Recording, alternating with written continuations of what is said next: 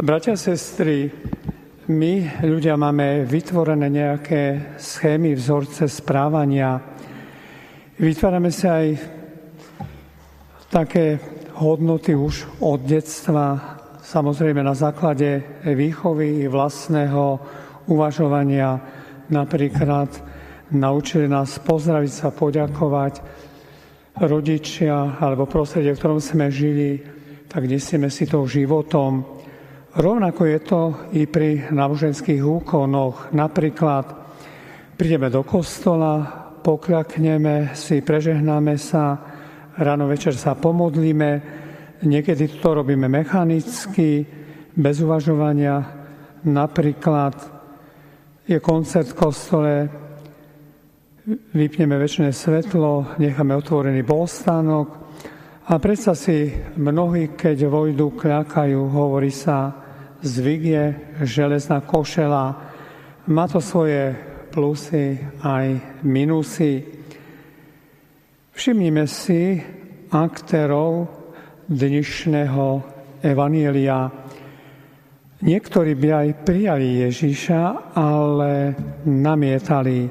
Varis Galilei zde Mesiáš, a nehovorí písmo, Mesiáš príde z Dávidovho potomstva z mestečka Betlehem, odkiaľ Dávid. Farizei mali vzorec postoja, skúmaj a uvidíš, že z Galilei prorok nepostane, nemôže. Ale sluhovia zase hovorili, nikdy tak človek ako on nehovoril naozaj nikdy tak človek nehovoril. V podstate židovskí rabini a zákonníci sa prihovárali takým teoretickým a diskusným spôsobom. A Kristus hovoril záväzným spôsobom, ako ten, čo pozná, čo hovorí, ako ten, čo pozná až do hĺbky všetko, kladol jasné požiadavky. A to ťažké požiadavky mnohokrát. Nehovoril, hľa moje postrehy, domienky, návrhy. Možno niečo z toho sa vám bude páčiť, možno niečo z toho si vyberiete, možno, že sa vám niečo pridá a tak ďalej. Kristus hovoril jasne a dôrazne, tak má byť a neinakšie, tak treba konať. Toto treba pripomenúť dnešnému svetu, ktorý tak vo veciach viery, ako aj morálky, používa hodnotný relativizmus. Môže byť tak, môže byť inakšie, môže byť celkom inakšie, Nemusí to byť, to závisí od situácie, od podmienok tak ďalej. Pápež Jan Pavel II, ktorého dnes spomíname jeho 17. výročie smrti, vo svojej encyklike o novej evangelizácii výrazne odsudzuje takýto relativizmus. Niekto povie, veď pán Ježiš nikoho nenútil. Poznáme príbeh mladenca, ktorý mu povedal, ak chceš ma nasledovať, zanechaj všetko a tak ďalej. Ak chceš, ale nemusíš pozerať na ňo z láskou, keď odchádza.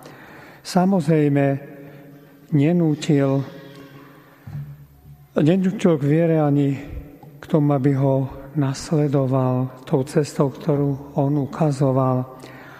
Ale ak už niekto sa rozhodol uveriť mu, nasledovať ho, musí prijať jeho rozhodné požiadavky tak a tak, má byť a nie, ako sa ti páči. Aj nám všetkým klade Pán Ježiš jasné, definované otázky. Dobre ich poznáme. a kladiem ich nad všetky úľavy učiteľov tohto sveta, pretože žiadny iný učiteľ nepotvrdil svoju náuku takým dokonalým životom a takou dokonalou obetavosťou ako pán Ježíš, bratia a sestry. Kto sa dostal zo svojich schém a vzorcov správania vonku Nikodem, ako sme počuli, ten mal písmo ako základ, ako vzor, ale nie len na to, aby odsúdil človeka, ale aby mu pomohol. Hovorí, odsúdi náš zákon človeka prv, ako by ho vypočul a zistil, čo urobil. Nikodem aj uvažoval samozrejme nad tým, čo počul, čo by sme našiel. Myslím si, že je to pre nás taký dobrý príklad.